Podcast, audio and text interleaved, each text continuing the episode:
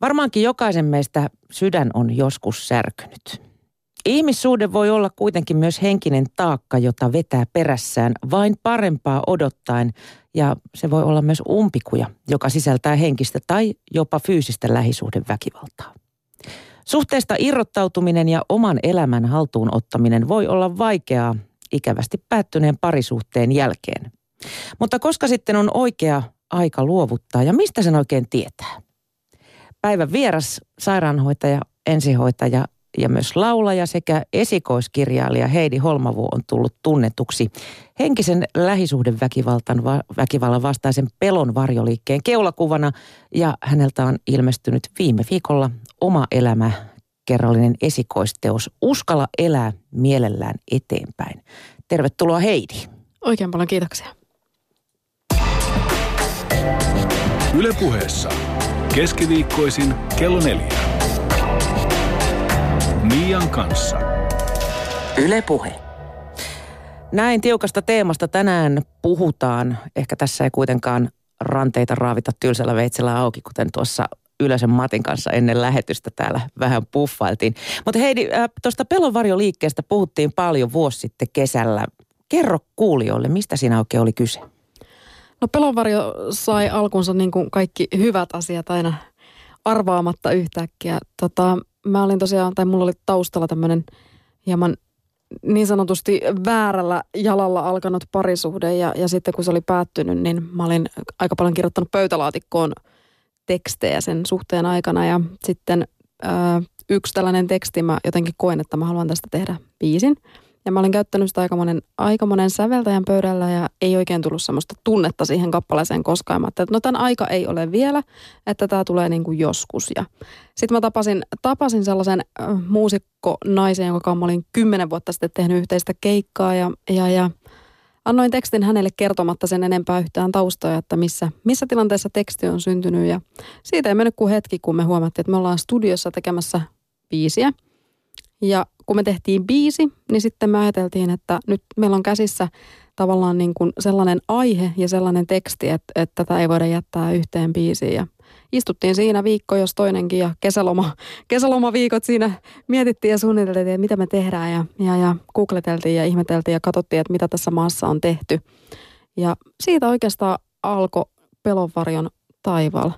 Ja pelovarjo on, on sen jälkeen kivunut tosiaan semmoiseksi valtakunnalliseksi kampanjaksi, että, että, että on ollut hienoa huomata, että kuinka paljon se on saanut huomioon ensinnäkin, mutta sitten myös lähinnä se, että, että se, mikä ei ole ollut niin hienoa huomata, on se, että ihmisillä on oikeasti paha olla. Että toi kampanja on herättänyt ihmisiä puhumaan. Mm.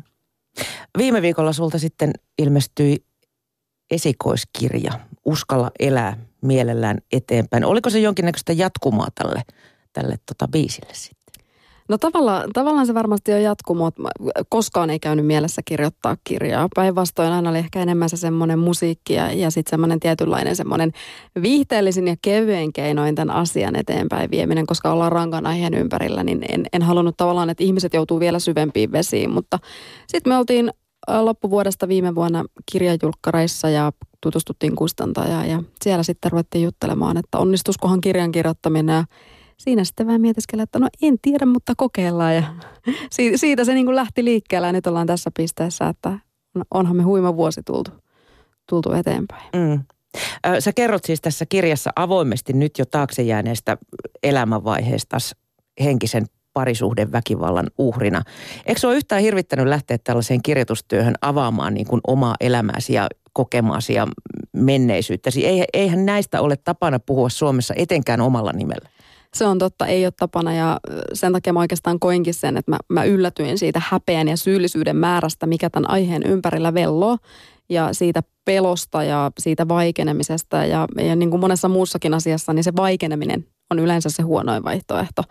Ja mä päätin, että, että okei, että nyt katkaistaan siivet täältä häpeältä ja pelolta, että, että jonkun on tultava esille tämän aiheen kanssa ja mä en kokenut sitä itse mitenkään vaikeana, vaan päinvastoin, että mä koin, että kun mä tuun omalla tarinalla, tarinallani ja omalla luonteellani esiin, niin siitä voi olla monelle apua. Ja mä oon huomannut, että näinhän on, näinhän on siis myös tapahtunut. Että onhan mulle paljon esitetty kysymyksiä, että enkö mä mieti tai, tai niin kuin, et, et Ajattelen nyt sitä ajat, väkivaltaista niin, eksäs. Niin, tavallaan niin kuin se, mutta sitten... Hänen tunteet. Niin, siis niin. Ja sitten mä oon vastannut siihen, että jos mä miettisin, niin mä antaisin edelleenkin hänen hallita mun elämääni.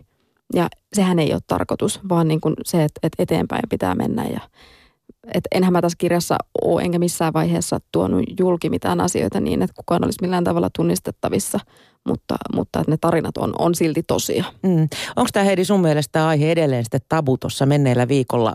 Äh, tunnetut suomalaiset äh, listasivat Hesarissa, oliko se 12 niin kuin suomalaista tabua heidän omasta mielestään. Kuuluuko tämä sun mielestä suomalaisiin tabuihin?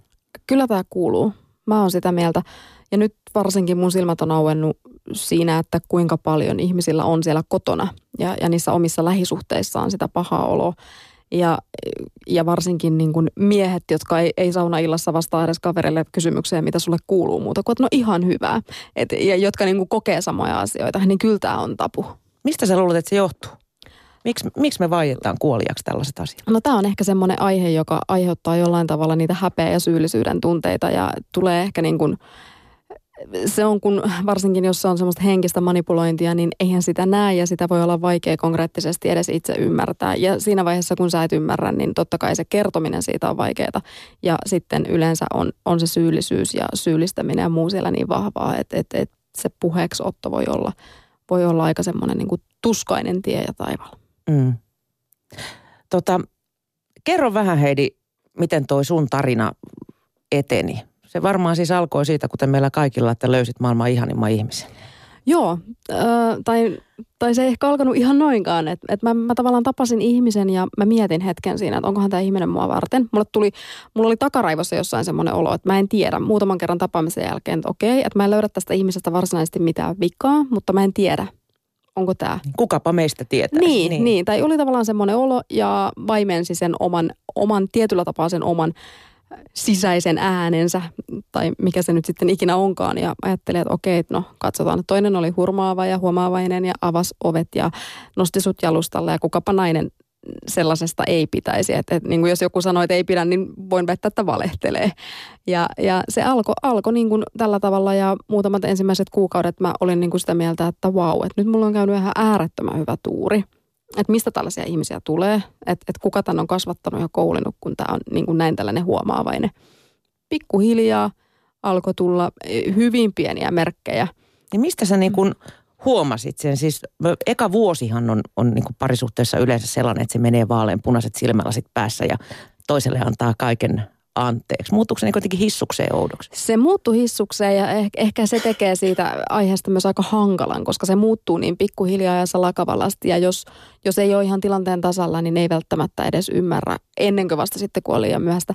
Öö, jälkeenpäin mä muistan noista ajoista aika vähän enää itse. Mä, mä luulen, että se on semmoinen meidän oma mekanismi suojellakin meitä, mutta, mutta paljon tilanteita, kun, kun mun rajuustossa oli väärä haarukka tai, tai rasvapurkki oli väärällä kohtaa pöytää tai kengät oli huonosti eteisen lattialla.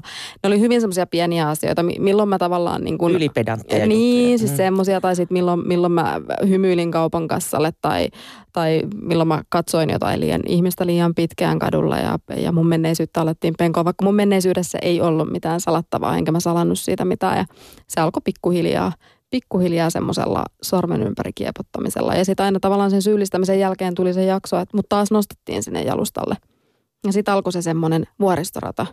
Että mä huomasin jossain vaiheessa, että semmoista tasasta arkea ei vietetty ikinä, vaan että oli sitä, että, että oli niin kuin Joko todella, ylämäki tai alamäki. Oli todella hyvä olla tai sitten oli jotain aivan muuta kuin hyvä olla. Mm. Entäs tota, mustasukkaisuudesta sä sanoit jo, että, että saatoit katsoa liian pitkään jotain ihmistä. Öm, en, entäs sitten tämmöinen, sait, sait sä olla sun, oliko hän mustasukkainen myös sun ystäville? Oli. Ei ollut väliä, oliko miespuolinen vai naispuolinen ystävä. Että kaikista ihmisistä, jotka oli mun lähellä, jotka oli mulle tärkeitä, niin alettiin pikkuhiljaa sanoa, että huomaatko, että ihmisessä on tommonen, että se ei tee, se ei tee sulle tiedätkö, yhtään hyvää. Tai, tai että no toi on tommonen, tai ton seurassa sulle tulee tommonen. Huomaatko, miten sä käyttäydyt ton seurassa. Että se oli semmoista niin kuin mun itseni kääntämistä tai yrittämistä kääntää mua mun ystäviä vasten. Siinä vaiheessa mä onneksi olin aina ollut aika vahva ihminen ja mä en niin kuin suostunut siihen. Kysytkö, että, että mitäs helvettiä? Niin? No mä en oikeastaan kysynyt, niistä nousi aina melkein riita, kun mä sanoin, että, että nämä on mun ystäviä, että sun ei tarvii heistä pitää, mutta että ne on niin kuin mun elämässä, ne on ollut mun elämässä pidempään kuin sinä. Että että, että mä en ole valmis kaikkea elämässäni muuttamaan yhden ihmisen takia, ei kenenkään pidäkään toimia niin, mutta, mutta tota noin, niin riitahan niistä aina syntyi. Ja jossain vaiheessa mä huomasin, että mun on ihan sama sanoa yhtään mitään, kun joka tapauksessa vastaus, vastaus on se, että, että nousee sota ja nousee tappelu ja mm. sitten taas joku lähtee. Niin sä sanoit, sanoit että olit, olit reagoinut sillä tavalla, että nämä on mun ystäviä ja he ovat olleet elämässäni pidempään kuin sinä. Mutta muuttuiko sun käytös sitten jotenkin, että sä olit, vietit vähemmän aikaa ystävies kanssa? No selkeästi mä huomasin, että, että kyllähän niin kuin varsinkin niitä miespuolisia ystäviä, mitä oli ja, ja mitkä oli aina ihan puhtaasti ollut ystäviä, niin sitähän ei ensinnäkään uskottu, että ei miespuolisia ystäviä voi olla. Et, et se oli niin kuin ensimmäinen semmoinen, että ei, että et sellaista puhdasta mahdollisuutta ei ole olemassa. Mä asia selvä. Että kyllä ne sitten pikkuhiljaa jäi, kun sä huomasit, että et siitä nousee niin älytön sota. Että et, et helpompi vaan antaa olla, välttää ne riidat. Ja jälkeenpäin mä ymmärtänyt, että, että se on ollut täysin väärä ratkaisu. Mun onneni on se, että mä oon saanut nämä ystävät myös takaisin. Että niin kuin avattuani tilanteen, niin, niin olen saanut, niin löydet, löytänyt entisen elämäni niin sanotusti, mutta, mutta joo, kyllä siinä vaan tuli se, että niitä alkoi välttelemään. Mm. Entäs sun sukulaiset, joudutko sitten heitäkin niin kuin tapaamaan harvemmin? Vai saiko äidin luo sentään mennä? Sa, sa, sai mennä ja ei ollut, ei ollut onneksi heidän suuntaan mitään. Ja se olisi ehkä ollut se viimeinen tikki, että, että mä niin kuin on kuitenkin niin semmoinen kanaemo tai leijonaemo, että kyllähän mä niin kuin omia lähimpiäni puolustan. Että, että jos, jos tavallaan että se olisi ollut sitten se semmoinen puukko, että mä luulen, että mä olisin noussut niin valtavalle, valtaviksi parikaadeille siinä vaiheessa. Hän varmaan vaistosi sen, että, että tässä menee ehkä raja, että tässä kannattaa olla hiljaa. Mm. Puututtiinko sitten sun niin kuin arkielämän ihan, ihan tällaisen jokapäiväisen niin pukeutumiseen ja hiuksiin ja meikkaamiseen? Joo, ja sitten mäkin kun on, on tota noin, niin tosiaan ensihoitajan töissä ja tehnyt pitkiä työvuoroja, mm, aikoinaan 48 tuntia putkeen tai 24 tuntia putkeen töissä, niin mun työthän oli, tiedätkö ihan, että kenen kanssa, kuka on sun työpari, mitä sä teet, missä sä oot. Ja niin kuin semmoista kyttäystä oli myös siitä, että, että miksi mä meikkaan, kun mä menen töihin. No koska mä meikkaan aina, niin kuin tavallaan, että, että mä, mä haluan näyttää hyvältä, että se, se on, se on niin kuin mun juttu. Mutta ihan kaikkea pikkuhiljaa. Mm. Koko ajan enemmän ja enemmän. Ja eron jälkeen mä tajusin, kun mä kattelin mun vaatekaappia, että – täällä on niin sellaisia vaatteita, että mä en ikinä ostaisi näitä. Mitä, mitä mä oon niin ajatellut, että miksi mun vaatekaappi täyttyy tällaisista vaatteista?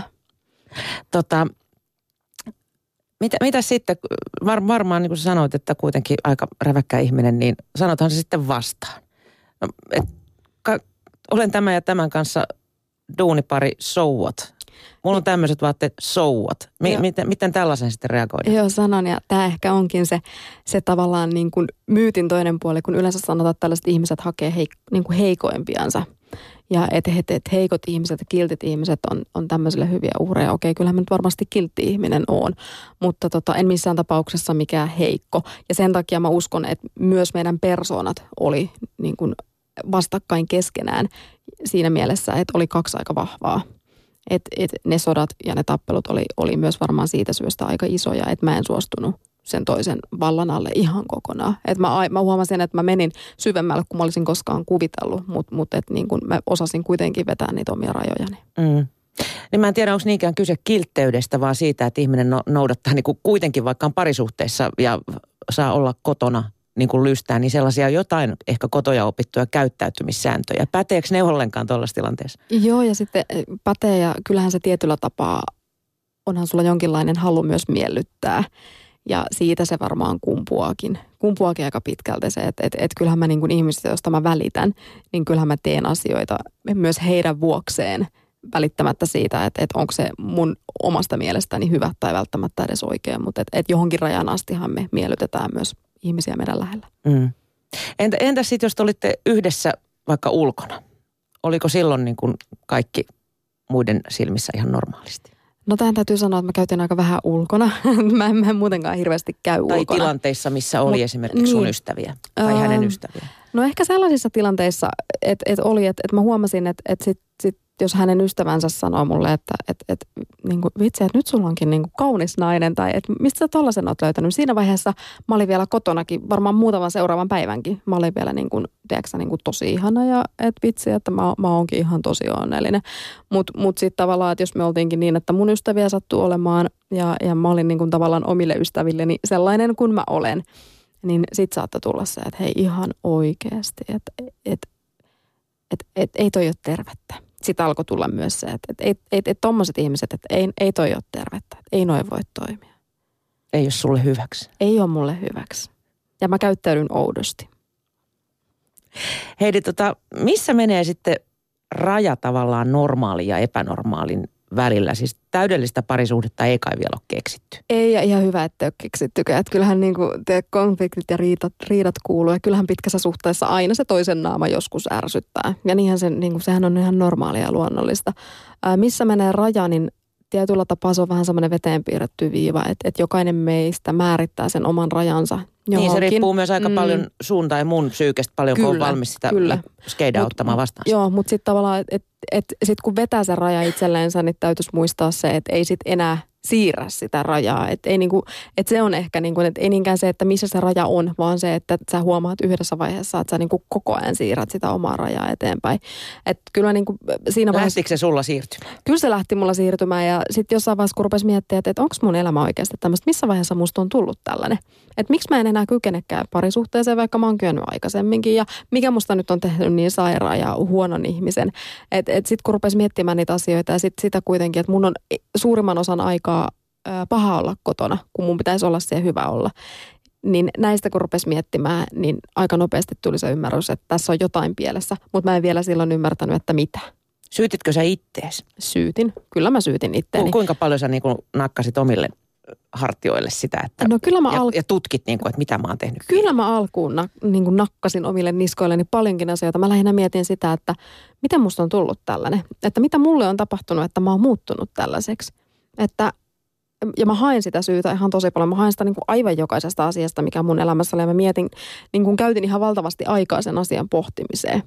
Ja mulla ei käynyt mielessäkään siinä vaiheessa, että voisiko toi toinen ihminen muuttaa mua. Että mitä jos se onkin hän, joka muuttaa mua johonkin suuntaan. En, enkä mä niin kuin itse olekaan muuttunut. Ennen kuin sitten jossain vaiheessa, kun oli tarpeeksi spekuloinut itsensä kanssa, seisonut ja tuijottanut sitä omaa peilikuvaa kyllästymiseen asti, niin sitten tavallaan alkoi tulla se, että et, ei vitsi, että et, pikkuhiljaa semmoinen ymmärrys, että se onkin toi ihminen, joka ei tee mulle hyvää, en mä itse. Kertoiko hän koskaan sulle, millaisen hän sinusta haluaisi? Millainen, millainen oli se, millaiseksi hän olisi sinut halunnut muokata? No kyllä mä kuulen monta kertaa, että et, et, mulla on vääränvärinen tukka ja niin kuin, että et tämmöisiä juttuja. Sitten mä aina heitin se, että no miksi sä olet mun kanssa? Tavallaan niin kuin, että no mikä on se lähtökohta, että miksi me on alettu, alettu niin kuin seurustaa, että jos mä en ole sellainen kuin sinä haluat, niin tiedätkö sit vaan niin kuin ove auki ja askelta eteenpäin et kyllä niitä tuli, mutta mut ne oli, nehän oli siis semmoisia tietynlaisia keinoja vaan, vaan vähän sille aina napauttaa. Että et sitähän se suurimmalta osin oli. Että et hänen, hänen niinku tavallaan tarpeensa, tarpeensa niinku ohjailla vähän mua ja, ja niinku taas laittaa hihnaa vähän kireemmälle. Näin jälkikäseen Heidi, kun sä ajattelet, tota, niin mihin sä luulet, että hän pyrki sille? Mikä oli se tavoite? No mä en ole hirveästi kuluttanut oikein aikaa välttämättä siihen, että mikä oli se tavoite, koska, koska mä en kuitenkaan tavallaan antanut muuttaa itseäni.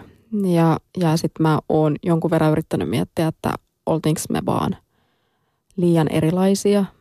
Mm, mutta sitten jälkeenpäin, jälkeenpäin, mitä enemmän aikaa on kulunut ja mitä enemmän on myöskin niin kuin kirjallisuuteen tutustunut, niin mä ymmärsin, että ei, että, että kyllä kyse on, on muusta kuin vaan siitä, että on kaksi erilaista persoonaa. Mutta mä en ole kuluttanut aikaa oikeastaan missään vaiheessa siihen, että mä olisin miettinyt, että, mikä hänen tarkoituksensa oli, koska se on oikeastaan turhaa spekulointia. Mm. Heidi, miten sitten erottaa huono käytös ja henkinen väkivalta? Tuossa puhuttiin ennen lähetystä, että, että monet meistä tuntee niin kuin ison, ison liudan kusipäitä, jotka elää pitkissä parisuhteissa. Joo, niin, niin tuntee. Se, se on varmaan niin semmoinen luonnonvara, joka ei katoakaan. Mutta tota, ää, e, se joku kuvasi, kuvasi joskus sitä niin, että on kun kävelisi kananmunan kuorilla kotona. Ja siihen elämään alkaa kietoutua pelko ja, ja, ja ne työmatkat miettää, viettää mieluummin ruuhkassa istuen kuin se, että olisi kiire kotiin. Ehkä sellaisia pieniä juttuja.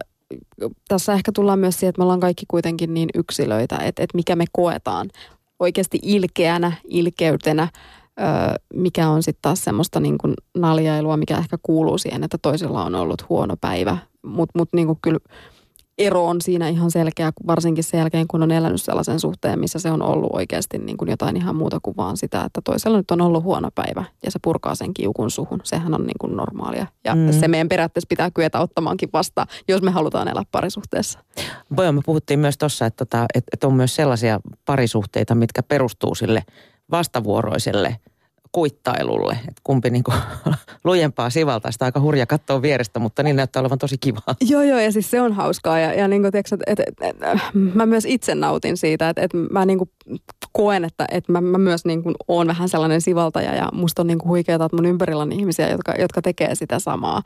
Että se on valtava voimavara, mutta sitten sen täytyy olla myös niin, että molemmat on tavallaan sen tilanteen tasalla. Niin, koska se on vasta Niin, sen täytyy mm. olla, koska muuten siinä käy ennemmin tai myöhemmin huonosti. Mm. Ja siinä on tavallaan jotkut ehkä sanattomastikin sopin, sovitut pelisäännöt sitten. Joo, joo. Ja siis, ja niin, siis kyllähän niin kuin ulkopuolelta ihmiset katsoo sitä varmasti, varmasti niin kuin, että mitä hän tässä tapahtuu. Että katsotaan, kun niin pingispalloottelu, niin. että, niin kuin, että, että missä se pallo milloinkin menee. Mutta pääasia, että ne kaksi ihmistä tietää, mitä he tekevät ja he on tavallaan niin kuin yhteisymmärryksessä siinä. Niin. Äh, Tuossa edellinen kysymys kuuluu näin, että miten erottaa huono käytös ja henkinen väkivalta. Äh, jatketaan vähän teemalla, että et, et millä sitten, et on, on myös hyvin niin persoonallisia ihmisiä, mutta mistä sitten erottaa, että onko ihminen persoonallinen, että hyvin erikoinen persoona vai onko hänellä persoonallisuushäiriö? Öö, kysymys Johon... On, onko se se, siis mä mietin sitä että tällä kyökkipsykologialla, niin että, tota, että persoonallisuushäiriöistä kärsivä ei itse sitä tajua. Kyllä, se on just ihan näin. persoonallisuushäiriöinen ihminen ei kyö yleensä, kykene yleensä itse siihen, että hän näkisi itsessään mitään vikaa. Syy on yleensä, oli asia mikä tahansa aina jossain muussa. Kun taas se, että, että oli sun persoona mikä tahansa, niin sä pystyt myös katsomaan itseäsi ja miettiä, että okei, nostan käden pystyyn, että oli nyt mummoka ja mä otan tästä vastuun. Mutta mut sellainen ihminen, joka kärsii... Perso- mä nyt on tämmöinen. Niin, niin, persoonallisuushäiriöstä, niin se on sitten vaan silleen, että hei kuule, että kyllä tämä nyt on niinku sun vikat, jos et sä jaksa mua, niin ulos. Että et, niinku, et, et mä nyt vaan toimin näin. Ja, ja niin kuin, et, et, siinä vaiheessa voidaan sanoakin, että et ihminen on tavallaan tietyllä tapaa ainakin terveen polulla – kuka nyt sitten määrittelee, että kuka on terve ja kuka ei, mutta, mutta tavallaan semmoisen niin normaaliuden polulla, jos hän näkee itsessään, että okei, että musta on nyt tällaisia huonoja juttuja – ja mä haluan muuttaa itteeni, niin silloinhan on mahdollista, mahdollista oikeasti niin kuin tavallaan parantua. Mutta harva persoonallisuushäiriöinen koskaan pystyy myöntämään tai ymmärtämään, että heissä itsessään voi olla jotain vikaa. Eli esimerkiksi anteeksi-sana ei kuulu välttämättä sanavarastoon. Se ei välttämättä kuulu, tai jos se kuuluu, niin se on sellainen merkityksetön. että et, niin kun, Sorry. Kyllä heillä on niin kun, jollain tavalla myös niin kun miellyttämisen tahto ja he hakee ympärilleen ihmisiä, joista he hyötyvät. Ja kyllähän aika pitkälle ovat myös valmiita menemään, jos he kokee saavansa jonkun hyödyn. Mm. Sua hyviteltiin sitten näiden raivokohtausten jälkeen. Joo, kyllä me aikani hyviteltiin, että et, et, et, kyllä niitä matkalahjakortteja ja reissuja ja niin kun ostettiin rikotun tilalle uutta ja kyllähän tämmöistä tapahtui aika paljonkin. Mutta jossain vaiheessa, kun mä ymmärsin tai koin sen jonkinlaisena lahjontana, niin mä sitten jo niin kuin nostin kädet pystyyn ja kieltäydyn ottamasta enää mitään vastaan. Miten, oli... miten siihen sitten reagoidaan, kun ei, ei tota vastata tähän hyvittelyyn? No, Sy- syyllistettiinkö se, taas? Joo, syyllistettiin taas ja mustahan tuli huono ihminen, kun mulle ei mikään kelpaa ja, ja ja kyse ei kuitenkaan suinkaan ollut siitä, että mulle ei mikään kelpaa. Mulle olisi riittänyt hyvin paljon vähempikin, että ihan vaan se ehjä hiusten kuiva. Että ei tarvitse ostaa joka viikko uutta, kun voi pitää monta vuotta sen yhden ehjänä. Että tota, kyllä, kyllä semmoista niin kuin hyvittelyä lahjontaa ja se on aika tyypillistä näissä niin kuin hyvin monessa, monessa tarinassa, mitä on kuullut, niin ne on tämän kaltaisia. Mm. Suhun ei käyty kuitenkaan sitten fyysisesti koskaan käsiksi. Ei ja se siitä ehkä tekeekin hankalaa, että, että mähän on aina jo, aina jo ennen tuota parisuudetta, niin kuin varmasti hyvin moni meistä muukin, niin sanonut, että jos kerran käy, kävisi kiinni, niin se olisi selkeää, että mä ymmärtäisin, että nyt tavallaan jonkun rajan yli on astuttu, mutta kun sitä ei koskaan tapahtunut, niin sitä köyttä antoi anto niin kuin jotenkin vaan enemmän ja enemmän aina periksi. Mm. Huomautteliko Heidi lähipiiri mitenkään tästä, että nyt, nyt olisi jotain, jotain pielessä? Te kaiketi kulissit oli kunnossa kuitenkin. Joo, ja näissähän yleensä on kulissit kunnossa. Ei ehkä sen suhteen aikana. Mä luulen, että, että se on ehkä, ehkä tällainen suomalainen, suomalainen, että ei puututa välttämättä niin hanakasti toisten elämää. Jossain vaiheessa, kun mä rupesin sitten analysoimaan tätä ja ehkä vähän purkamaan, purkamaan lähimmille ystäville, niin sitten sit sieltä saattoi tulla. Mutta nekin oli semmoisia, että, huomaa, että onko sä huomannut, että, että sä kattelet kelloa koko ajan, kun sä oot ja sulla on vähän niin kuin kiire ja sä oot vähän jo menossa ja että se oli ehkä niin kuin semmoista enemmän se palaute kuin, kuin sitten semmoista, niin kuin, että et ei, ei kukaan halunnut niin kuin hullu leimaa niin kuin lyödä otsaa, mutta että semmoista, semmoista niin kuin mun, ehkä mun käytöksen peilaamista vähän sen enemmän. Mm. Kerroit sä itse sun ystäville, että sä epäilet, että kaikki ei nyt ole ihan kunnossa? Joo, mulla on ollut oikeastaan todella pitkään ihan semmoisia muutamia luottoystäviä, jolle, jolle on voinut puhua. Ja sitten kun mä aloin puhua, niin mä aloin ymmärtämään, että myös mun muutama ystävä on kokenut aika samankaltaisen tarinan. Ja ne oli oikeastaan niitä vertaistuen hetkiä ja, ja sitten sit niin kuin se ymmärrys kasvoi niissä hetkissä, että hän on sairasta. Että et, eihän tämä ole niin kuin enää millään tavalla normaalia. Ylepuheessa keskiviikkoisin kello neljä. Mian kanssa. Yle Puhe. Mian kanssa ohjelman vieraana on tänään siis esikoiskirjailija, sairaanhoitaja ja ensihoitaja Heidi Holmavuo. Ja puhumme henkisestä lähisuhdeväkivallasta. Tota, narsisti ja narsismi on sana, mitä sä käytät aika paljon tässä kirjassa. Se sana on mun mielestä tietyllä tavalla kärsinyt inflaation. Se narsistin leima lyödään ihmiseen aika helposti kattaen, vaikka, vaikka olisi niin kuin ihan vaan ikävä ihminen. Kyllä. Ja mä myös kirjassa kirjoitan siitä, että, että, että mä, mä oon aina tietyllä tapaa varonut tai halunnut varoa käyttää sitä sanaa. Että, että, että mä mieluummin puhun persoonallisuushäiriöistä kuin narsismista. Ja myös se, että okei, mä en ole lääkäri, mulla ei ole oikeutta, ja harvalla meistä on oikeus diagnosoida ketään. Ja se on ehkä se asia, mikä mua tietyllä tapaa siinä tämän hetken trendissä. Sehän on vähän sellainen trendi, että kaikki, kaikelle huonolle käytökselle yritetään löytää syy narsismista. Mä näen punaista siitä. Mä kuulen kahvipöydässä kahviloiskeskustelua siitä, että jonkun sukat on keskellä lattiaa, niin se on narsisti. Tekisi mieli ottaa, tiedätkö, niin rinnuksistakin, että no ei se kyllä ole. että et, tota, kun on niin kuin hyväkin narsismia ja, ja jokaisessa ihmisessä, joka menestyy ja pärjää elämässään, pitää olla tietynlaisia semmoisia narsistisia piirteitä. Mut, mutta se, että sä osaat itse erottaa, että, että mitkä on niitä hyviä ja mitkä on huonoja, niin äh, ihmiset sekoittaa tänä päivänä. Että kaikki ihmiset, jotka menestyy tai on isojen yritysten johtajia, ei automaattisesti ole niin kuin huonolla tavalla narsista, vaan ne on eteenpäin meneviä ne asettaa tietyllä tapaa omia, omia tahtojansa – etusijalle, mutta se ei tee heistä missään tapaa niin kuin sairaita ihmisiä. Mm. Yksi, mistä puhutaan paljon, on rakentava riitely. Mm. Siinä on vaan se ongelma, että se vaatii kaksi osapuolta, jotka haluaa yhdessä sovinnon. Eikö totta? Kyllä. Niin, se on totta. Tai sitten sit kaksi ihmistä, jotka ei halua riidellä. Niin, niin kyllä. Et, et, tota. Mutta että jollain tavalla pyrkivät siihen rauhanomaiseen kyllä. päämäärään. Teillä se ei ilmeisesti onnistunut. Sä kirjoitit tuossa, että sä lopetit sen riitelyn, annoit periksi? Joo, mä lopetin sen yleensä aina siihen, kun mä totesin aikani, aikani niin kuin yritettyä niin hyvällä kuin pahalla ja niin alta kuin päältä kuin sivulta mennä sen asian, asian niin kuin ylitten, niin mä huomasin, että, että mitä enemmän sitä soppaa hämmentää, niin sen enemmän se kiehuu ja se kiehuu yleensä ylittä. Niin ne hetket oli niitä, että, että sitten sit oli helpompi sulkea ovi ja lähteä pois. Ja näinhän ei, ei oikeasti saisi toimia. Et, et, et sehän on niin kuin kaikista pahin vaihtoehto, että toinen keskellä sen tilanteen vaan poistuu. Että sehän jättää monta asiaa kesken, mutta mut niissä tilanteissa ei ollut mitään muuta vaihtoehtoa. Varsinkin jos se oli kestänyt jo kaksi, kolme, neljäkin tuntia, niin ei vaan niin kuin jaksaa enää määrää sen enempää. Sitten saattaa... Eikä halua uutta hiustenkuivaa. Ei halua uutta hiustenkuivaa ja sitten taas toisaalta haluaa suojella myös itseään ja kyllähän se meteli ja tappelu kuuluu naapureihin ja sitten kun se alkoi olla tiedätkö, mutta toistuu ja toistuu ja toistuu, niin sitten, että ei, mä en niin kuin halua, että, että mä en niin kuin halua, että, että niin kuin, mitä ihmiset ajattelee, että ei. Että sitten niistä tilanteista oli vaan pakko poistua. Mm. Riitelyä ei riidelty loppuun. Niin ei niitä koskaan riidelty loppuun. Et, et, Sekin ää, voi olla aika kuluttavaa. Se on kuluttavaa ja, ja niin kuin miljoona asiaa on jäänyt kesken, mutta sitten taas toisaalta ne on sellaisia asioita, ne, että ne riidat on syntynyt juuri niin kuin suolan paikasta pöydältä tai, tai astiosta väärinpäin tiskikoneessa tai väärin, väärin suljetusta sälekkaihtimista. Asioita, joita ei sitten niin jälkeenpäin kun ajattelee, niin ei niillä ole mitään merkitystä. Että et, ei mua haittaa, ei mua häiritse, ei se niin kuin määritä millään tavalla enää mun nykyisyyttä, että ne riidat on jäänyt kesken. Mm. Millä tavalla sä Heidi oireilit sitten itse? Huomasit sä itsessäsi jotain sellaista outoa käytöstä muuta kuin, että ei huvita mennä kotiin? No, mä huomasin sen, että mun oli paha olla. Mulla oli, niin kuin, mä oon aina ollut semmoinen aika avoin ja iloinen ja, ja hyvin semmoinen niin kuin positiivinen ihminen. Ja mä huomasin vaan, että mun oli paha olla. Mä en osannut selittää sitä, mutta mä vaan huomasin, että joku tökkii. Ja se oli ehkä se, mihin mä jossain vaiheessa havahduin. Että en mä halua, että mun elämä on sitä, että, että mä voin pahoin. Miten sä lähdit sitten hakemaan apua? Onko, onko siihen iso kynnys, jos ei ole saanut fyysisesti turpiinsa? On siihen ja, ja yleensä juuri se, että on, toinen on onnistunut manipuloimaan ja on tavallaan, että, että susta on tehty huono ihminen, susta on tehty ehkä yhteiskuntakelvoton tai jos ei yhteiskuntakelvoton, niin kelvoton parisuhteeseen.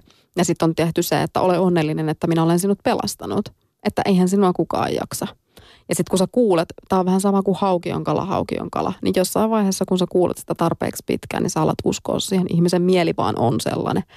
Niin kyllä, kyllä se vaatii, vaatii vahvuutta ja, ja mä toivon, että, että ihmiset oikeasti sen vahvuuden myös, myös niin kuin löytää ja kaivaa itsestään. Ja lähinnä niin kuin ehkä sen menneisyyden kautta, että, että okei, että mä oon ennenkin kelvannut, mä oon ennenkin ollut ihan hyvä ihminen ja mulla on ollut ihan onnistuneita kokemuksia. Sieltä kautta mä lähdin ammentamaan itselleni sitä, että nyt niin kuin piru vie, että, että ei, että nyt tämä niin kuin riittää. Saako sitten, sä oot kuitenkin myös terveydenhuollon ammattilainen, niin saako näihin sieltä puolelta apua? Miten? Öö, terveydenhuollon ammattilaisena haluaisin sanoa, että saa, mutta tota, öö, kyllä meillä on, on tota noin, niin aika paljon aukkoja puuttua, puuttua näihin henkisen, henkisen puolen ongelmiin, varsinkin kun jossain kohtaa ne alkaa oireilla fyysisinä oireina – alkaa tulla rytmihäiriöitä ja selittämättömiä pääkipuja, vatsakipuja ja oireita, mille ei löydy mitään lääketieteellistä eikä niin kuin fyysistä selitystä sitten, että, että ei ole mitään. Että kaikki on tutkittu ja sussa ei ole mitään vikaa. Niin siinä kohtaa pitäisi herätyskellojen sitten sit niin kuin vähän soida myös niin kuin ammattilaisilla. Että voitaisiin voitais kysyä, että, että no miten, että onko kaikki muuten hyviä, meneekö kotona hyvin. Ja, en on yleensä sellaisia hetkiä, että, että, että se ihminen ei välttämättä itse – osaa siinä hetkessä etsiä sitä apua mistään muualta kuin kävellä Jos asiat sinne. aina on ollut niin, näin, niin hän ei ymmärrä. Niin, hän ei ymmärrä mm. ja sitten tavallaan se, että, että se mihin hän menee, niin hänen on helpoin mennä lääkärin tai sairaanhoitajan tai terveydenhoitajan tai, tai työterveyshuollon vastaanotolle. Ja, ja sitten jos joku osaisi kysyä ne oikeat kysymykset, niin se vyyhti voisi alkaa purkautua. Tämä on vähän sama kuin keskustellaan myös niin kuin päihteiden käytöstä, että, että jos lääkärissä heitetään, no ethän sä et kyllä näytä siltä, että sä käytät, no niin ei henkinen lähisuhdeväkivaltakaan, tai se, se näy päälle päin, että et, et, vähän sitä semmoista kaivamista. Että mä toivoisin, että tästä tulisi jossain vaiheessa vähän samankaltainen asia kuin vaikka verenpaineen mittaamisesta tai kakkostyypin diabeteksestä, että, että meille jaetaan valtavasti tietoa siitä ja meistä kaikki tietää oireita ja, ja niin kuin osaa tarkkailla omaa elimistöään, jos verenpaine nousee tai, tai niin kuin, että sitten tulisi vähän samanlainen semmoinen, että me osattaisiin tarkkailla itseämme ja meille tarvittaisi siihen myös apua. Niin mä voisin kuvitella, kuvitella ne ihmiset, joilla työpaikka vielä on, niin ihan herkästi ehkä työterveyslääkärille mennä, mennä niin kuin kertomaan, että on tällaista vähän ei, me, ei mennä ja nimenomaan tänä päivänä, kun, kun kaikki tietää, että, että se työllisyystilanne tässä maassa on huono ja pelataan sitä leiman saamista otsaa ja, ja ei haluta sairasloma. No sairasloma ei välttämättä olekaan tässä se paras vaihtoehto. Mä toivonkin, että, että, että niin kuin sairasloma ei, ei niin kuin käytettäisikään tällaisiin. Että kyllähän se, niin kuin se arjen pyörittäminen ja rutiini on se myös, mikä auttaa, auttaa näissä tilanteissa. Mutta tota, juuri sen takia, että se kynnys on niin korkea mennä hakemaan sitä apua, niin, niin, niin olisi hyvä, että me havainnollista, että havaittaisi ympäristössä ja osattaisi myös sitten tarjota sitä apua. Mm. Mi- mistä sen Heidi sitten tietää, että tämä oli nyt tässä? Sellaista kaikille yhteistä kynnystä tuskin on, on niin paljon erilaisia elämäntilanteita. Ei, mä, mä taas annan ylen tätä. Me olemme jokainen oma persoonallisuus, meidän täytyy. Mutta tota, se on sitä, itsellä se oli ainakin sitä, että kun sä tarpeeksi monta kertaa sukelsit ja sitten sä huomasit taas, että no nyt on taas tosi hyvä olla ja no ehkä tämä tästä muuttuu. Ja sitten sä huomaat taas vähän ajan päästä, että jaha, taas sukelletaan. Niin jossain vaiheessa, kun se ylämäki, alamäki on niin mennyt tarpeeksi pitkälle, niin tulee se olo, että mä haluan sellaisen ihan tasaisen tavallisen arjen. Asia, jota mä en koskaan ole kuvitellut sanovani ääneen, että mä haluan sellaisen ihan tasaisen tylsän arjen. Niin siitä tuleekin semmoinen tavoittelemisen arvoinen asia. Ja, ja ja siitä semmoisesta omasta pahasta olosta musta, että mä, mä sisunnuin ihan siihen pahaan oloon ja siihen ylämäkeen ja alamäkeen. Ja mä sitten jossain vaiheessa ymmärsin, mä tein sitä lähtöä pitkään. Mä otin askeleen eteen ja kaksi taakse ja välillä kaksi eteen ja taas yhden taakse.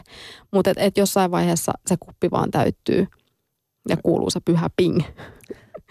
Aloitko sitten jotenkin niin kuin ihan tietoisesti tarkastella oman elämässä suuntaa ja teit jonkinnäköistä askelmerkit, että miten tästä hipsitään nyt ne kaksi eteen ja yksi taakse? Joo, aloin, aloin tehdä ja, ja mä pyrin siihen, että jos mä otan yhden taakse, niin mä otan ainakin kolme aina eteen, jotta mä pääsin pikkuhiljaa niin kuin konkreettisesti eteenpäin. Ja, ja mä aloin tehdä ihan konkreettisia asioita, jotta mä rakennan itselleni uutta elämää – ja, ja kirjassa on paljon, paljon niin kuin tavallaan niitä esimerkkejä, että mitä mä oon tehnyt. Että et mä oon niin kuin kirjoitellut itselleni postitlappuja ja, ja miettinyt viittä positiivista asiaa mun elämässä ja miettinyt asioita, että mä haluan mun elämässä olevan. Ja mä oon maalannut mun seinää, seinää eriväriseksi ja tehnyt niin kuin tavallaan semmoisia oudolta kuulostaviakin asioita, mutta tavallaan ne oli niitä steppejä, millä mä pääsin oikeasti eteenpäin.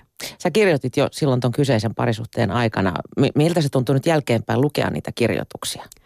Musta se on ollut, niin kuin, äh, toi koko kirjoitusprosessi on ollut, ollut niin kuin ihan äärimmäisen antoisa prosessi mulle. Toki runoja mä oon kirjoittanut ja ne kaikki runot ja tommoset, mitä siellä kirjassa on, niin ne on sen parisuhteen ajalta – jälkeenpäin mä en pystyisi kirjoittaa semmoisia niin, kuin, niin tavallaan semmoisia niin syvältä viiltäviä runoja ehkä. Mutta tota, se on ollut mulle siinä mielessä, että, että, että välillä nyt kun tulee niitä semmoisia hetkiä kirjan kirjoittamisen jälkeen, että voi ei, niin sitten mä olen hei, mä olen itse kirjoittanut näin, että nyt palataan taas siltä juurille. Siltä silloin. Niin, siltä tuntui silloin. Ja tavallaan, että, että ne on niin kuin ihan semmoisia mulla edelleenkin käytössä olevia keinoja, että, että jos mulla on joku vaakakupissa kaksi asiaa ja mun pitää miettiä, kun mä valitsen ja meneekö mä tonne vai tonne. Niin ne on niin kuin edelleenkin asioita, joita mä itse työstänä käytän koko ajan, ne mitä mä sinne kirjaan on silloin kirjoittanut. Miten sitten, sanoit, että konkretia on niin kuin vaikea sanoa, koska meitä on tosi moneen junaan, niin tota, mutta mit, miten sitten niin kuin aloittaa uutta? Taitaa niin kuin olla aika turha toive, että erotaan ystävinä tämän tyyppisessä suhteessa? Sellainen ajatusmalli kannattaa haudata, haudata yleensä ihan saman tien, että kyllä näihin ihmisiin tulee että katkaista välit ihan kokonaan, koska se on, on sitä, että ei siitä pääse ylittää. Toinen on, on, ja nämä ihmiset on yleensä sosiaalisesti äärimmäisen lahjakkaita, ja sä oot kuitenkin siinä vaiheessa, kun sä rupeat sitä eroprosessia tekemään, niin hajallahan sä oot ja rikkihän sä oot. Helppohan siihen on, on lähteä joka kerta vaan mukaan ja mukaan. Et, et, et se, se moni ihminen on kuvannut sitä, kun on, on sitä omaa elämäänsä mulle kertonut, niin ö, kuvannut sitä niin, että se hetki, kun katkas lopullisesti välit, oli myös se hetki, kun tavallaan pystyy alkaa rakentaa uutta. Ja mä muistan myös itse sen päätöksen, että, että, että, että se ensimmäinen tunne oli helpotus – ja sen jälkeen tuli niin kuin semmoinen vapautunut olo, että jes, kaikki ovet on auki, mä voin tehdä ihan mitä tahansa. Ja sen jälkeen mä huomasin, että mä hymyilen. Niin pitkästä aikaa oikeasti mä hymyilen. Sitten tietysti tilanne vähän muuttuu, jos on yhteisiä lapsia. Jonkinnäköiset välit täytyy säilyttää. Se on totta, ne onkin, ne onkin sitten haastavia, haastavia tapauksia ja, ja tällaiset ihmiset osaa yleensä myös sosiaaliviranomaiset aika hyvin kieputtaa sen saman pikkusormen ympärille ja näitä puidaan, puidaan paljon ja ensi- ja turvakodeissa nähdään näitä keissejä aika paljon. Ne on todella vaikeita, mutta tota, ö, tiedän paljon tapauksia, että et, et ne lapset on vähän aikaa semmoinen vallankäytön väline, mutta sitten jossain vaiheessa alkaa, löytyy uusi elämä, niin ne lapset, ikävä sanoa näin, mutta ne lapset vähän niin kuin menettää sen merkityksen, että niistä ei olla enää niin kiinnostuneita ja ne kuuluu vähän sinne edelliseen elämään. Ja sitten onkin jo uusi ja uusi vallotus ja, ja ehkä jo uudet lapset ja on saatettu jo uusi puoliso raskaaksi, että saadaan taas kontrolloitua paremmin. Ja, tai ollaan raskaana tai, uudelle puolisolle. Niin, tai ollaan mm. raskaana uudelle puolisolle, että et kyllä, että et tota, nämä on, nämä on, niin kuin, nämä on ihan tosi haastavia keissejä, nämä on ihan tosi ikäviä, että pienet lapset joutuu, joutuu tässä olemaan välissä. Että, että paljon on pohtinut sitä, että, että lapset saa, kun vanhemmat elää tuommoista elämää, niin ne saa siitä mallin toimia myös itse. Ei pieni lapsi osaa analysoida, että tämä ei ole oikein, vaan, vaan sillehän tulee se, että no näin, näin, niin kuin, näin on opetettu, että näin käyttäydytään, näin kohdellaan toisia. Se on aika surullista. Vastuullinen aikuinenhan miettisi, että miten olla tavallaan siirtämättä näitä tavallaan kotoa nähtyjä käyttäytymismalleja lapselle, koska lapsi oppii, oppii kuitenkin kokemalla ja näkemällä. Nimenomaan. Siis kyllä, ja niin kuin, mikä on niin kuin roolimallina pienelle lapselle, äiti ja isä, nehän on niin kuin ne kaikista, kaikista tärkeimmät asiat hänen elämässään, ja heiltähän hän imee kaiken mahdollisen. Että tota, voi, voi kun voisikin olla joku asia, jolla, tai joku Olisi tehtävä, tehtäväkirja, jonka avulla pääsisit niin kuin siirtämään tämän asian pois päiväjärjestyksestä. Miten Heidi sitten voisi tavallaan niin kuin välttää samojen virheiden toistamista uudessa parisuhteessa? Jotkut, ja mä tiedän, tiedän myös sellaisia ihmisiä, jotka niin kuin kerta toisensa jälkeen haksattaa samanlaisiin tyyppeihin. Joo, mäkin tiedän ja mä oon jotenkin tuo kirjassakin tuonut sitä julki, että ehkä osaa kuitenkin jollain tavalla vähän, vähän että ehkä niistä suhteista ei muodostu niin pitkiä, että et eihän me voida ensitapaamisen perusteella No joistain me voidaan, mutta lähtökohtaisesti eihän me voida sanoa, että kuka kukakin on. Niin kuin, ei voi Tinderissä ei, tietää Ei voi Tinderissä kuvan perusteella tietää, että, että mikä on niin kuin homman nimi. Mutta et, et ehkä ne merkit osaa tunnistaa. Mä toivon, että ihminen osaa, joka on elänyt tämmöisen, niin osaa tarkkailla itseään ja sitä toista ja löytää sellaisia merkkejä. Mutta myös mä toivon, että, että se asetelma ei ole heti se, että, että aletaan jokaisesta ihmisestä kaivamalla kaivamaan niitä merkkejä, koska sitten me huomataan, että, että me ollaan niin kuin suossa. Mm. Tuliko susta kyyninen? Ei musta tullut kyynistä. Mä, ja mä oon niin kuin, no mä oon ehkä määrittänyt omat rajani. Että et se, että et, okei, mitä mä oon valmis kestää, mitä mä oon valmis ottaa vastaan, mutta ei musta missään vaiheessa ole tullut kyynistä. Että et kyllä mä niin kuin ole, olen aina ollut avoin, avoin ihmisiä ja uusia ihmisiä kohtaan, mutta et se, että mä en aina polkea enää itseäni, että siinä mä oon tarkka. Että et jos mä näen sellaisia merkkejä, niin sit, sit mä nostan kytkintä. Mm. Kannattaisiko niistä sitten puhua heti alkumetreillä vai säikäyttääkö se sitten toisen. No ei välttämättä, ei, ei ehkä kannata sille ensitreffeillä kaataa niskaa välttämättä koko historiaa, mutta mä koen, että se kasvattaa luottamusta. Luottamusta, että, että sä voit avoimesti kertoa, että mulla on tällainen tausta ja se ei tee musta niin kuin huonoa ihmistä eikä se tee musta sen parempaa ihmistä, mutta että mulla on tällainen tausta, johon mä peilaan myös mun omaa tulevaisuutta. Että meillä jokaisella on jonkinlainen menneisyys. Miten, miten siihen on suhtauduttu? Saanko siis, kysyä? Siis saat kysyä. Ei, siis äärimmäisen hyvin enemmän se on ollut niin kuin sitä, että no voi kun kurja tai, tai niin kuin näin, että, että tai sitten sieltä on tullut, että no hei, mulla on myös vähän samantyylisiä kokemuksia tai että oot rohkea kun kerrot. Et siinä vaiheessa, kun sä löydät rinnallesi sellaisia ihmisiä, jotka on oikeasti oikeasta, oikeasta syistä siinä sun lähellä, niin kyllä ne, ne tarinat pystyy ottamaan vastaan ja aikuiset ihmiset pystyy ne käsittelemään. Aika usein tapahtuu niin, että kun pitkästä suhteesta eroaa, niin, niin siinä on sitten jonkinnäköisiä laastarilappuja vähän useampi peräkana. On, on, onko laastarisuhteissa sun mielestä jotain vika? No niinhän sitä sanotaan, että laastari, laastarisuhteita ei saisi olla, mutta, mutta mä oon vähän sitä mieltä, että miksei niitä saa olla. Et, et varsinkin siinä vaiheessa, kun puhutaan aina, puhutaan kaikissa elämänkriisissä vertaistuesta. Et, et jos, jos tavallaan löytyykin sellainen ihminen, joka pystyy olemaan sulle vähän peiliä vertaistukin, niin sitähän voi muodostua niin kuin elämän mittainen matka. Toki automaattisesti. Niin, eikä siinä tarvi heti valoja vannoa Ei, ei, suuntaan. nimenomaan. Ja eihän automaattisesti niin kuin kannata, niin kuin, eikä, eikä saa missään tapauksessa viedä kivireen reen ta- tavalla niitä asioita vanhasta suhteesta uuteen suhteeseen. Mutta ehkä se, että jos tavallaan pystyy käsittelemään ne asiat ja, ja niin kuin järkevässä valossa katsomaan niitä, niin kyllä mä luulen, että jokainen, jokainen tietää, kun on, on kypsä uuteen suhteeseen ja en mä näe niissä lastarisuhteissa kyllä niin kuin mitään pahaa päästämme ne pannasta. Päästetään ne pannasta. M- miten Heidi sitten voisi tavallaan estää sitä kokemaansa niin kuin pahaa et, ja niitä negatiivisia kokemuksia niin olemaan tuhoamatta tai, tai sitten niin kuin hallitsematta tulevaisuutta, ettei ne siirtyisi sinne? Öö, täytyy antaa itsellensä anteeksi. Me jokainen, jokainen tehdään virheitä ja jokaisella on, on omat ristiretkemme, mutta se, että, se, että sä osaat antaa itsellesi anteeksi ja käsitellä ne asiat ja, ja pystyt rakastamaan ittees, niin, niin se on mun mielestä se kaiken lähtökohta. Että et myöntää ihan rehellisesti itselle, että no mulla on nyt tällainen kokemus ja mulle on käynyt näin. mutta niin kuin mä selviän ja mä nousen ja mä jatkan tästä. Niin se on ehkä se, ehkä se kaiken, kaiken A ja O. Ja sitten se, että osaa ottaa sen avun vastaan ja, ja osaa sitä myös hakea niissä hetkissä, kun sitä oikeasti tarvitsee. Mm. Että ei meistä kukaan täällä yksin niin kuin, tiedätkö, niin kuin määränsä pidempään kuitenkaan selviä. Sekin on totta. Öm, yhdestä tällaisesta korjatusta elämän osa-alueesta saattaa lähteä liikkeelle monta kertaa sellainen vyöry. Että tota, se, se vyyhti lähtee niin kuin helposti purkautumaan ja alkaa tarkastella kaikkia muitakin elämän osa-alueita kriittisesti. Haluaa, haluaa pistää koko elämän uusiksi. Se on aika iso juttu jo sitten.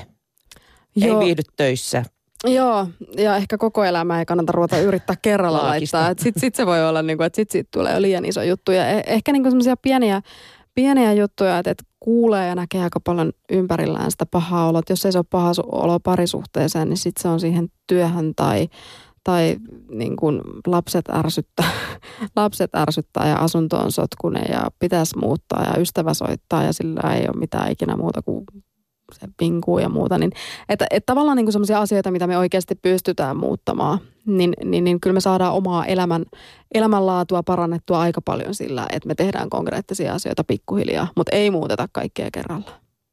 Mikä on sun mielestä niin kuin pikkuhiljaa? Onko jokaisella siihen oma tahti vai, vai tota, pitäisikö, sille, pitäisikö se jotenkin aikatauluttaa? Päätätkö jonkun, niin kuin, tiedätkö, aikajanan? Että jokuhan, tämä sisällä tätä jokuhan, jokuhan tekee semmoisia viiden vuoden suunnitelmia et, et, et, ja, ja niin kuin aika paljon käytetäänkin niin kuin terapioissa ja muissa sitä, että millainen sä kuvittelet, että sun elämä on vaikka 2022.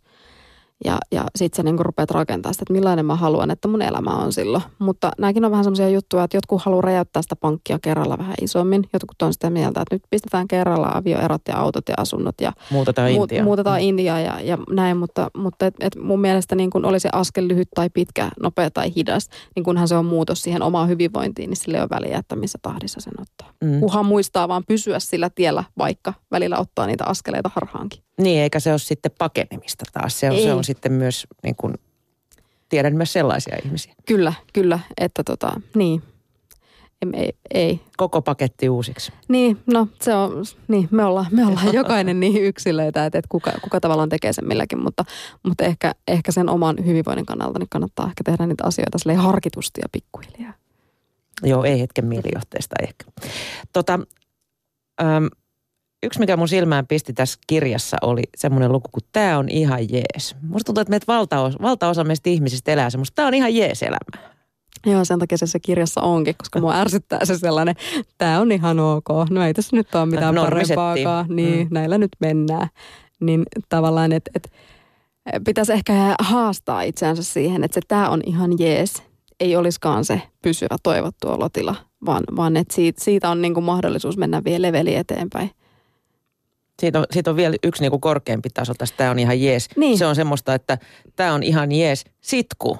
Niin, siis kyllä, joo, ja nimenomaan, ja sitten se sitku on ehkä se askel, joka kannattaa ottaa, että et, et, tavallaan, että sit kun se askel on otettu, niin sitten sit ollaan siinä, että nyt on niinku, tiiäks, nyt tämä on niinku tosi jees. Mm. Mutta aika moni näistä jutuista vaatii kuitenkin hitsemuista rohkeutta, ja aika iso osa meistä ihmisistä ei ole kauhean rohkeita. Miten haastaa itsensä?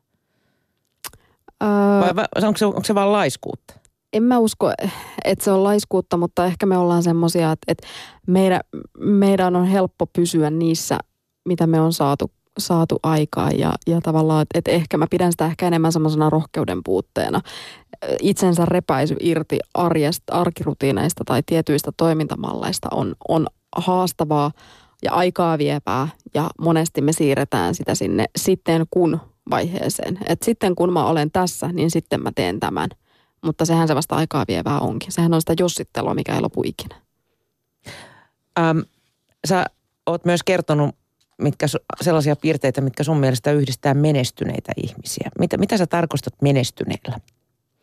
Öö, menestyneitä omassa elämässään. Mm. Mm. Eli siis mä, mä en mittaa sitä pankkitilin saldolla enkä, enkä niinku työelämän, työelämän niinku asioilla, joita voi saavuttaa työelämässä tai sillä, kuinka paljon joku ihminen näkyy julkisuudessa tai, tai niin kuin, mitä se tekee, vaan niin kuin, että, että menestyy itse omassa elämässään – ää, muodostaa itsellensä sellaisen urapolun kuin itse haluaa tai sen näköisen elämän kuin itse haluaa. Eihän me kaikki haluta samoja asioita ja samanlaista elämää, mutta se, se menestyminen elämässä on, on niin kuin sitä, että, että on itse tyytyväinen ja on, on saavuttanut ne asiat, jotka on itselleen asettanut. Niin se lähtee itse tuntemuksesta hyvin kyllä, pitkälle. Kyllä. Eli omien vahvojen ja heikkojen puolten tunnistamisesta ja ehkä niiden kehittämisestä. Mutta tähänhän on apuja tarjolla. Tuolla on kokonainen konsulttien armeija, jotka on valmiita jeesaamaan meitä. Kyllä, ja siis kyllähän niin kuin, ja tämähän on tämän, niin kuin tämän hetken trendi, että kyllähän niin kuin jokaisen, jokaisen hetken ja jokaisen kohtaan on olemassa se apu. Apuja, mutta mut tavallaan se, että, että miten, miten me niin kuin halutaan ottaa vastaan. Ehkä siihen kannattaa suhtautua tietyllä niin kuin terveellä kritiikillä Kyllä, myös. nimenomaan. Tota, yksi mitä kanssa, mihin, mihin nämä usein nämä hommat kosahtaa, kun halutaan jotain muuttaa, on, että ikinä ei ole oikea hetki. Niin, mut, se, on, se on vähän sitä sitkuajattelua. Niin, mutta sitten, että jos ei se ole nyt, niin koska se on? Niin. Niin. Mistä sen sitten tunnistaa? Niin, niin. että et mä luulen, että et tietyllä tapaa, että et kyllä se jossain vaiheessa ää, se mitta tulee. Että et jos, jos ei sitä riuhtasua pysty, pysty tai saa itse aikaiseksi, niin jossain vaiheessa se mitta tulee täyteen ja sitten on se oikea hetki. Mm. Että et se tulee sitten vaan myöhemmin, ei ennemmin pitäisi tuntua oikealta edes vähän. Niin no mutta jos tuntuu oikealta, niin sehän on jo tavallaan ihan hyvä suunta. Et, et, et. Ja sitten taas se, sit puhuttiin, puhuttiin jossain vaiheessa siitä työ, työpaikasta ja muusta, että et, et jos ei ole tyytyväinen siihen työhönsä, niin ei ehkä tässä maailmantilanteessa kannata irtisanoa itseänsä vain siksi, että mulla nyt on tylsää töissä, vaan ehkä kannattaa haastaa itsensä myös niin, että voisinko minä saada tässä ympäristössä ja, ja niin kuin tämän organisaation sisällä itselleni jotain, mikä motivoisi enemmän ja käydä niitä keskusteluja, että, että se, että aina vaan vaihtaa paikkaa ei välttämättä ole, ole myöskään se oikea ratkaisu. Niin, pätee, pätee sekä työelämään että rakkauselämään, että kyllä. siinäkään ei vaihtamalla aina parane. Ei se kyllä aina parane. Joskus se kyllä tekee sen, mutta, mutta niin kuin välillä kannattaa ehkä tehdä sitä matkaa niiden seinien sisäpuolella. Niin, miten, miten sä sitä ajattelisit, tai miten niin kuin lähteä tavallaan muokkaamaan sitä ajattelua? Sä puhut tässä paljon myös positiivisesta asenteesta ja tuosta sanaparista monella nousee jo karvat pystyyn pelkästään. Mutta tota, kannattaako lähteä sitten niin kuin tavallaan sitä kautta esimerkiksi työelämässä miettiä, että miksi sä oot aikoinaan sinne duuniin mennyt, mitä, mikä siellä on ollut kivaa, mitä sä oot sieltä saanut. Ja, joo, ja sama, sama parisuhteessa myös. Joo, ja sitten joo, ja, ja niin kuin se, että, että juurikin ehkä se, että miksi, miksi me ollaan aikoinaan esimerkiksi menty yhteen tai miksi mä oon aikoinaan valinnut tämän alan. Toki parisuhteessa on helpompi löytää niitä asioita, miksi toiseen on aikoinaan rakastunut ja miksi on yhdessä. Että et, et jos sä teet 18 vuotta samaa duunia ilman, että sä oot pystynyt siinä kehittymään tai, tai että et, et se on kehittynyt mihinkään suuntaan, ehkä se on mennyt vaan alaspäin, niin se, siinä mä tavallaan ymmärrän, ymmärrän sen, että jossain vaiheessa tulee se hetki, että nyt tämä riittää. Et, et, mutta, mutta parisuhteessa tavallaan, että siihen, minkä takia joskus on solmittu se liitto, niin siihen on joku syy. Ja siinä vaiheessa, kun se toisen naama on tarpeeksi pitkään ärsyttänyt, niin ehkä kannattaa palata myös niihin juuriin ja miettiä, että, että ollaanko oikeasti niin kuin, kuljetaanko me samaa tietä vai ollaanko me lähdetty teeristeyksessä eri suuntiin. Mm. Se tuntuu myös olevan melko vaikea, vaikea asia ottaa usein keskustelussa esille, vaikka kuinka oltaisiin niin kuin pitkään oltu yhdessä ja näin. Niin, niin sellaisten niin kuin elämän ja kuoleman kysymykset, niin ni, niistä ei ole ihan helppo puhua. Suomalaiset on mun mielestä aika muutenkin aika huonoja puhumaan. Puhumaan varsinkin niin kuin tunneasioista. Et, et, et, et, se on vähän säälikin, että et semmoiset niin aidot, aidot keskustelut ja aidot tunteet, niin niistä ei puhuta. puhuta ja, ja mä toivoisin, että, että jossain vaiheessa meidän nykyajan lapset ja nuoret olisi aikuisena taitavampia puhuja ja näitä asioita ratkotaan. Että kyllähän meillä niin kuin on koko ajan enemmän enemmän parisuudeterapeutteja ja vastaanotot täyttyy enemmän. Että et sitten kun ei osata puhua enää keskenään, niin sitten siihen tarvitaan joku kolmas ratkomaan, ratkomaan ja auttamaan niihin kysymyksiin. Että. Tämä olisi musta ihan hyvä asia laittaa tuohon uuteen opsiin, mikä nyt tuli. Niin, siis kyllä nimenomaan oman elämän hallinta, tunteista puhuminen. Kyllä, siinä, siinä missä väittelykin olisi ollut siellä mun joo, joo, joo, joo, ja siis puhutaan oikeasti aika isoista aiheista kuitenkin niin kuin omien tunteiden niin tuomisesta ja puhumisesta ja julkituomisesta. Ja että minusta tuntuu tältä ja minä rakastan sinua ja kiitos ja anteeksi, niin ihan vaan, että jos ei opeteltaisi vaan niin kuin, että no nämä nyt lukee tässä näin, mutta että et vaan osattaisiin käyttää niitä oikeissa hetkissä, niin – me oltaisiin vähän parempia ihmisiä kaikki. Niin, mä luulen, että niillä pärjäisi pidemmälle parisuhteessa kuin kolmannen asteen yhtälöillä. Kyllä, nimenomaan neljä juuri ei siinä kohtaa enää paljon merkitse. Mitä sä Heidi oot tässä niin kuin matkan varrella oppinut? Mitkä on sellaisia tärkeitä asioita sulle itsellesi? No mä oon ainakin oppinut ihan valtavasti käsittelemään omia tunteitani, tunnetilojani ja tota, äh, ehkä vielä enemmän kuuntelemaan ihmisiä mun lähellä. Mä huomaan, että, että mulla on kasvanut tuntosarvet aika vahvasti. Lisänä mä oon myös oppinut aika paljon enemmän, enemmän myös sitä, että mulla on vain yksi elämä ja mulla on oikeus tehdä siitä sen näköinen, kun mä haluan sen olevan. Että, että mä huomaan, että musta on tullut aika kunnianhimoinen niiden omien, omien haaveideni ja toiveideni ja tarpeideni kanssa ja koen ihan oikeutetusti, että siihen on oikeus mulla ja ihan kaikilla meillä. Miltä susta tuntuu nyt, kun sä luet niitä kirjoituksia, mitä sä silloin aikoinaan kirjoitit, mitkä, mistä osittain tuo kirjakin koostuu? No tietyllä tapaa mä oon, oon siitä hyvin, hyvin onnellinen, että siitä tuli juuri sellainen kuin tuli. Että, että kun mä rupesin kirjoittaa Birdille, Birdille kirjaa, niin, niin, niin mä ajattelin, että millä, millä mä niin kuin oikeasti, että, että mitä mä teen, jotta, jotta tämä niin kuin oikeasti erottuisi vähän tuo hyllyssä tai, tai että siellä, siellä, siellä genressä, mihin toi kirja menee, on paljon terapeutteja ja, ja niin kuin tämmöisiä eh, ihmisiä, joilla on merittiä enemmän purkaa näitä aiheita kuin mulla. Mutta sitten mä mietin, että vitsi, että mulla on hei mun elämä ja mulla on mun kokemus ja se on niin kuin meritti, joka riittää. Ja sen pohjalta, kun mä kirjoitin sitä, niin mä, mä oon niin kuin ihan tosi, tosi tyytyväinen siihen, että, että millainen on minun esikoiskirjani. Mm. Tota, tuolla on varmaan kuulolla tällä hetkellä paljon porukkaa, jotka miettii ja jahkailee ja pohtii ja haluaisi ehkä pistää joko parisuhteensa tai jonkun muun ison asian elämässä uusiksi. Millaisia terveisiä sä lähettäisit heille? Mm, peili käteen, silmästä silmään tuijotus itsensä kanssa ja, ja ihan sitten vaan vaikka paperia ja kynä käteen ja niitä konkreettisia asioita, että – mitä mä haluan, miksi mun ei ole hyvä olla tässä ja, ja niin kuin mikä, mikä, mikä tässä tavallaan tökkii. Ja, ja mä, mun oma keinoni silloin tuommoisesta parisuhteesta lähtiessä oli kirjallisuus, että mä, mä niin kuin ahmin sitä ja sitten toisaalta se vertaistuki, että tota, että siinä vaiheessa, kun on itsellä se olo, että tässä ei kaikki ole hyvin, niin todennäköisesti silloin kaikki ei ole hyvin. Ja, ja, ja. Se ei ole helppo polku, mutta se on jokaisen askeleen arvoinen. Kiitos Heidi Holmavuo, kun pääsit mun vieraaksi ja oikein antoisaa syksyä sinulle. Kiitos ja samoin.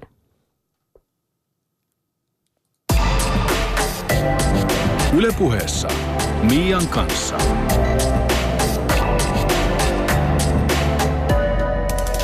Ylepuhe.